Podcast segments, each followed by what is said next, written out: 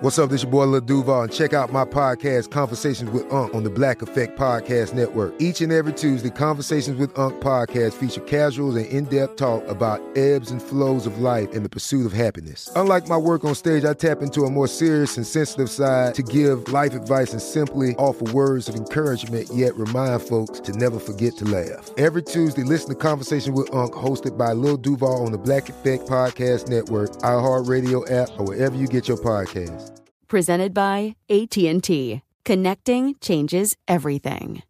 The best conversations I have with my colleagues are the ones that happen when no one is looking, when we're not 100% sure yet what to write. Hopefully, having conversations like this can help you figure out your own point of view. That's kind of our job as Washington Post opinions columnists. I'm Charles Lane, Deputy Opinion Editor. And I'm Amanda Ripley, a contributing columnist. We're going to bring you into these conversations on a new podcast called Impromptu. Follow Impromptu now, wherever you listen. This is your moment, your time to shine, your comeback. You're ready for the next step in your career, and you want an education employers respect. So you're not just going back to school, you're coming back with Purdue Global. Backed by Purdue University, one of the nation's most respected public universities, Purdue Global is built for people who bring their life experience into the online classroom. Purdue Global, Purdue's online university for working adults. Start your comeback today at purdueglobal.edu.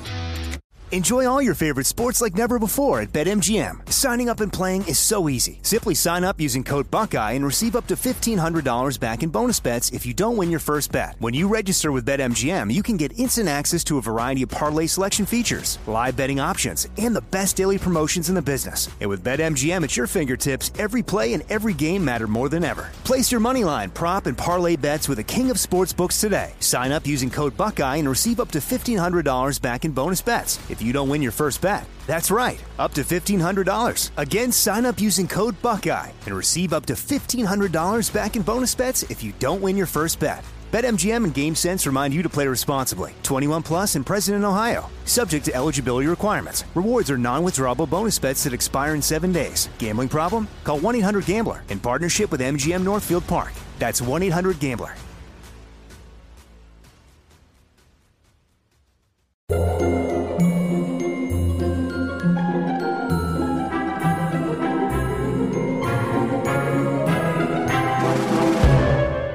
We continue with our American stories. Up next, a story that comes to us from Frank Garmon, who is a professor of American history at Christopher Newport University. He's also a Jack Miller Center Fellow. Let's take a listen. I asked my colleague, Jonathan White, who is a Civil War historian who just won the Lincoln Prize, if he had any recommendations for collections that were accessible online. And he mentioned that the pardon records sent to Abraham Lincoln had all been digitized. So that semester, I asked my students to look through the pardon records in search of interesting stories. And in October, one of my students told me about a letter that he had found concerning Charles Callum's pardon application. The letter is only two pages long, and it begins by describing the merits of the case. Callum was only 19 years old when he was arrested for stealing from the post office in Portsmouth, Virginia. And this first offense landed him with a 10 year sentence in the penitentiary in Richmond. His application also contains several letters from his older sister, who described the plight of their four orphaned siblings now that their mother had died while Charles was in prison. And he also had letters of recommendation from a congressman, a former senator, and petitions from prominent individuals from his hometown. But the pardon clerk continued the letter, stating that there is a lion in the path that leads to mercy in this case, as he also had a letter from the superintendent of the Virginia Penitentiary who explained that Callum was an old offender who had just been released from the same prison after serving a 15 month sentence for breaking into houses near Parkersburg in what's now West Virginia. And he added that after Charles was captured, men from the Ohio penitentiary recognized him as having served there under an alias. If any of this is true, the pardon clerk mused, young Callum has run a wonderful career in crime for one so young, and I am compelled to say that I regard his application as one of the least meritorious on file in the office. My student said there must be a story here. And at first, I thought we might write a short article together summarizing the case with a few references from the newspapers to fill in the details. But as I began searching for Charles Callum, I found dozens of articles that at first all seemed to point to different people. But as I kept digging, I discovered that nearly all of these references pointed to the same person. I soon discovered that Callum had been pardoned by Abraham Lincoln, but that the pardon arrived after Virginia had seceded from the Union, and the governor refused to release him failing to recognize Lincoln's authority now that Virginia had left the Union. And so Callum remained in prison for another two years until the summer of 1863 when he appealed to Jefferson Davis, the President of the Confederate States. But in his application to Jefferson Davis, he changed his story. Rather than presenting himself as a youthful offender he claimed that he wished to join his many gallant kinsmen who had already died in the Confederate service, and he produced a letter claiming to come from his maternal aunt, which described the deaths of four of her sons who had already died in the Confederate service, and concluded by wishing that she had a fifth of Charles Callum. Needless to say, Charles Callum uh, was from Michigan. He had no relatives in the Confederacy. His parents had fairly recently immigrated from England and Scotland, and they had closer ties to Canada than anywhere in the American South. But Jefferson Davis found his plea convincing, and he decided to pardon him in the summer of 1863 on the condition that he join the Confederate Army. Now, as Callum later claimed that he never reported for duty, but instead spent the war speculating in bacon, brandy, and whiskey. He was arrested again in the winter of 1864 outside of Richmond, and there he was pretending to be a Confederate captain and had apparently committed some theft. And so he was arrested for stealing and impersonating a Confederate officer, and he was locked away in the notorious uh, Richmond prison, Castle Thunder. Uh, he was only there for a few weeks, in which point he convinced his captors that he would eagerly join the Confederate Army if he could only be released. Uh, at which point he deserted again and this time deserted by walking all the way from the outskirts of Richmond to Norfolk, where he crossed the Union lines and made his way back to his home state of Michigan. Almost as soon as the war ended and Callum received word of Lincoln's assassination, he rushed to Washington, D.C. in an effort to aid in the investigation. He showed up in Washington and presented himself to the detectives investigating the Lincoln assassination, claiming that he had been in Richmond the whole time and that he had been able to infiltrate the Confederate Secret Service and had bore witness to the various conspiracies and threats against the president's life.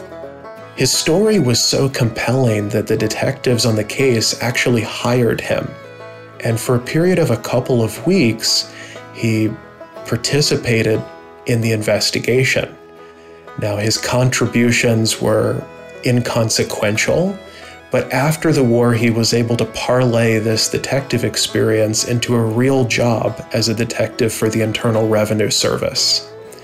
For about a year and a half in the late 1860s, he worked as a detective for the Internal Revenue Service in a district that covered Georgia and northern Florida. And during his time there, he developed a reputation for extortion and blackmail.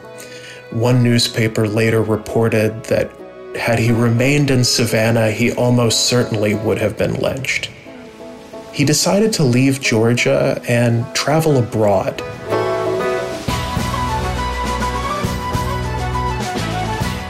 He left in 1870 and he decided to travel in the United Kingdom. And during that time, he reconnected with the congressman who had written a letter of recommendation on his behalf years before when he was applying for the pardon from Abraham Lincoln.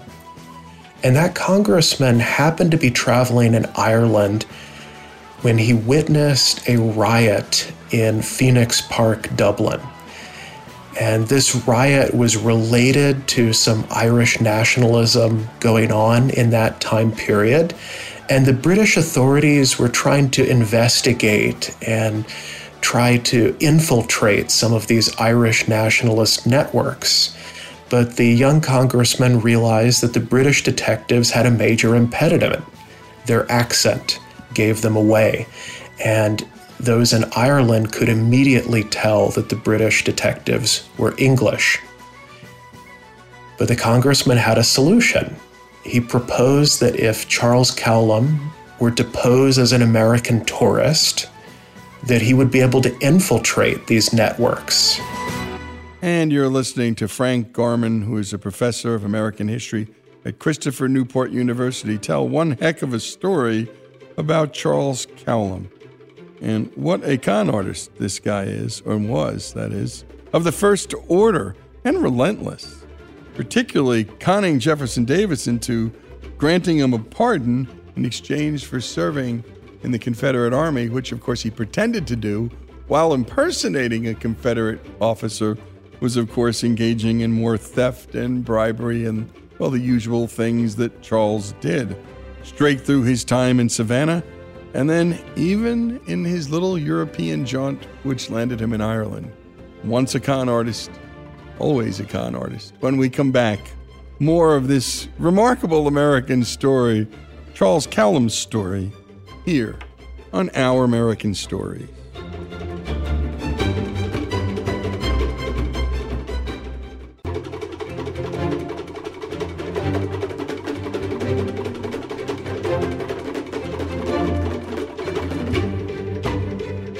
And we continue here with Our American Stories and with Frank Garmon, who's a professor of American history at Christopher Newport University.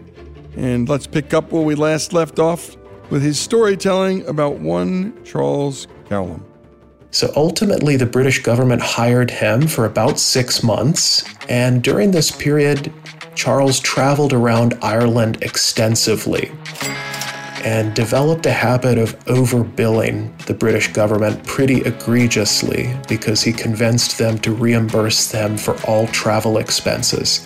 And he proceeded to travel to a different town nearly every night in order to milk this job for all he could. After a period of six months, the authorities in London discovered that he had simply been reading the newspaper in Ireland and reporting back what he had read and was transmitting little in the way of useful information. And so they ultimately fired him. When he left the UK, he decided to go to northern Florida which was covered by the area where he had worked in the Internal Revenue Service. And in this case, he decided to enter into local politics. He partnered with the Reconstruction governor, a Republican named Harrison Reed, who had lost the support of his party, had several times faced impeachment proceedings against him, but had survived all removal efforts. And this governor was looking for a way to remain relevant in Florida politics. So he reached out to some rival Democrats and negotiated a deal with them where he would use his influence as governor to try to sway the election in 1872 in favor of the Democrats, if only the Democrats in the state legislature would send him to the United States Senate. Now, in those days, state legislatures elected U.S. senators, and he believed that by using his influence as governor, he might be able to manipulate the election results. One way that he did this was by trying to remove some of the federal officials, some loyal radical Republicans who were upholding the Reconstruction efforts there. And so he encouraged President Grant to remove some of the officials in the Justice Department, the U.S. Attorney and the U.S. Marshal for the Northern District of Florida, and he proposed that Grant appoint Charles Callum as U.S. Marshal there. And Grant did so. Uh, he met personally with Charles Callum, and as a result of this meeting, was persuaded to issue the appointment much to the dismay of every local politician, every local Republican in Florida. One local politician wrote Grant must have been decidedly drunk when he issued the appointments. And after about 10 days, Grant rescinded these appointments. And at this point, Charles Callum decided to enter the race himself and he printed some deceptive looking ballots that had Ulysses S. Grant and his running mate at the top. But curiously, all of the Democratic candidates for the state offices with his name included for the US Congress. And when the election scheme faltered and his patron in the governor's mansion not reelected, he decided to leave Florida and went to New York City. In New York, Callum pursued two different schemes at the same time. He operated a fake newspaper and a fake secret society that went with it. Callum also engaged in a scheme that targeted wealthy widows he became a serial bigamist after he realized that New York in those days did not require marriage licenses. And in a span of six months, he married a half a dozen women in Manhattan alone, in each case disappearing with their money shortly after the marriage. One of these women consulted a pugnacious New York attorney named Ira Shaffer and retained his services in order to locate Charles Callum. She took out advertisements that were syndicated in newspapers across the country. Some of them stated that this woman has lost $50,000 and is prepared to spend another $50,000 getting even with him. The articles offered a reward of $3,500 for Charles's capture, if alive, or the presentation of his body, if dead. With his identity known, he changed his name, he faked his death, and for the next 12 years, he traveled all over. In 1886, he resurfaced under an assumed name where he went by Colonel Livingston Graham. He claimed to be a Union Army veteran, but he could not remember where he had served or who he had fought with. And he attempted to check into the central branch of the National Soldiers Home in Dayton, Ohio. After a three month investigation, the Pension Bureau was able to determine that his real name was Charles Callum, not Colonel Livingston Graham, as he presumed, but that he had never served in the Union Army and had no claim to the soldier's home. His younger brother George picked him up, and there the story goes cold. His life reveals the malleability of identity during this period. In an earlier era, Americans would have been skeptical of his transience. They would be reluctant to trust someone who had just arrived in Florida and was suddenly running for Congress. In a later age, it would have been easier to verify someone's identity. It would be difficult for someone to approach such prominent people as Abraham Lincoln or Ulysses S. Grant. So, this time period in the Gilded Age is really a unique era of American history in that someone like Charles Callum could reinvent themselves again and again and again. And a terrific job on the production, editing, and storytelling by our own Greg Hengler. And a special thanks to Frank Garmon, who is a professor of American history at Christopher Newport University.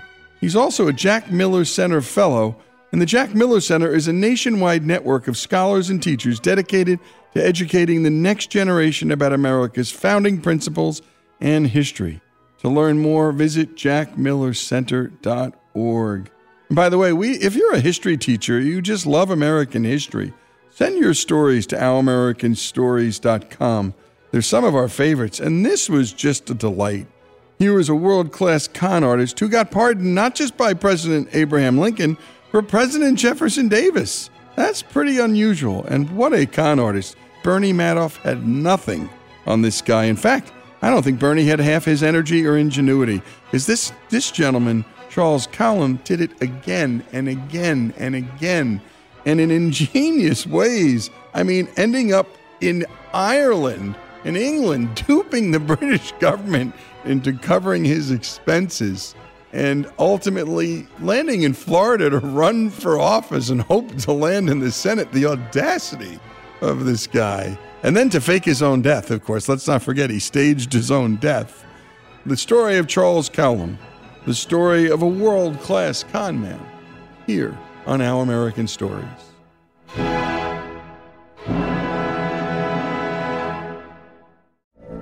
From BBC Radio 4, Britain's biggest paranormal podcast is going on a road trip. I thought in that moment, oh my God, we've summoned something from this board. This is Uncanny USA. He says, Somebody's in the house, and I screamed. Listen to Uncanny USA wherever you get your BBC podcasts, if you dare.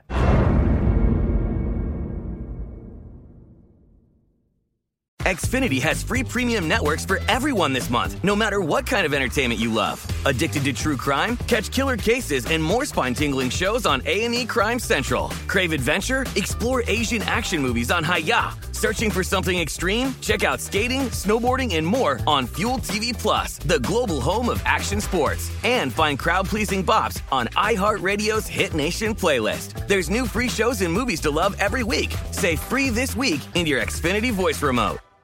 Open a limited time 11 month certificate at Kemba Financial Credit Union. At 5.25% APY, it's more than triple the national average, plus, it's a safe and secure way to grow your money. Visit your local branch or kemba.org slash CD for details. Offer expires May 31st, 2024. APY equals annual percentage yield. Restrictions apply. $500 minimum and $250,000 maximum deposit. Advantage status required. Comparison based on bank rate average. Federally insured by NCUA.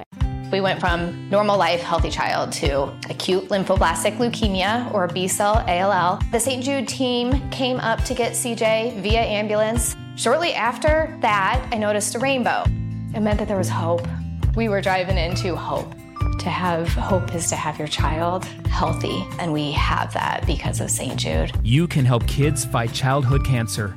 Please become a St. Jude Partner in Hope today by visiting musicgives.org.